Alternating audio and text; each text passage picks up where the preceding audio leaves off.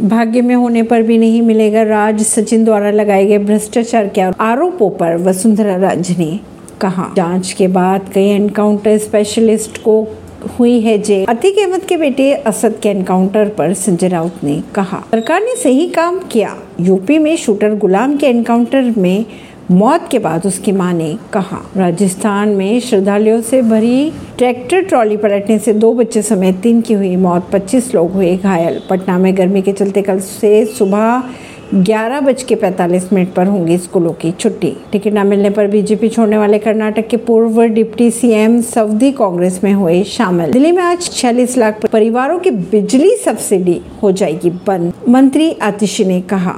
अंबेडकर जयंती के अवसर पर अखिलेश यादव ने कहा, संविधान खतरे में है एक एक कर संस्थाओं को खत्म किया जा रहा है।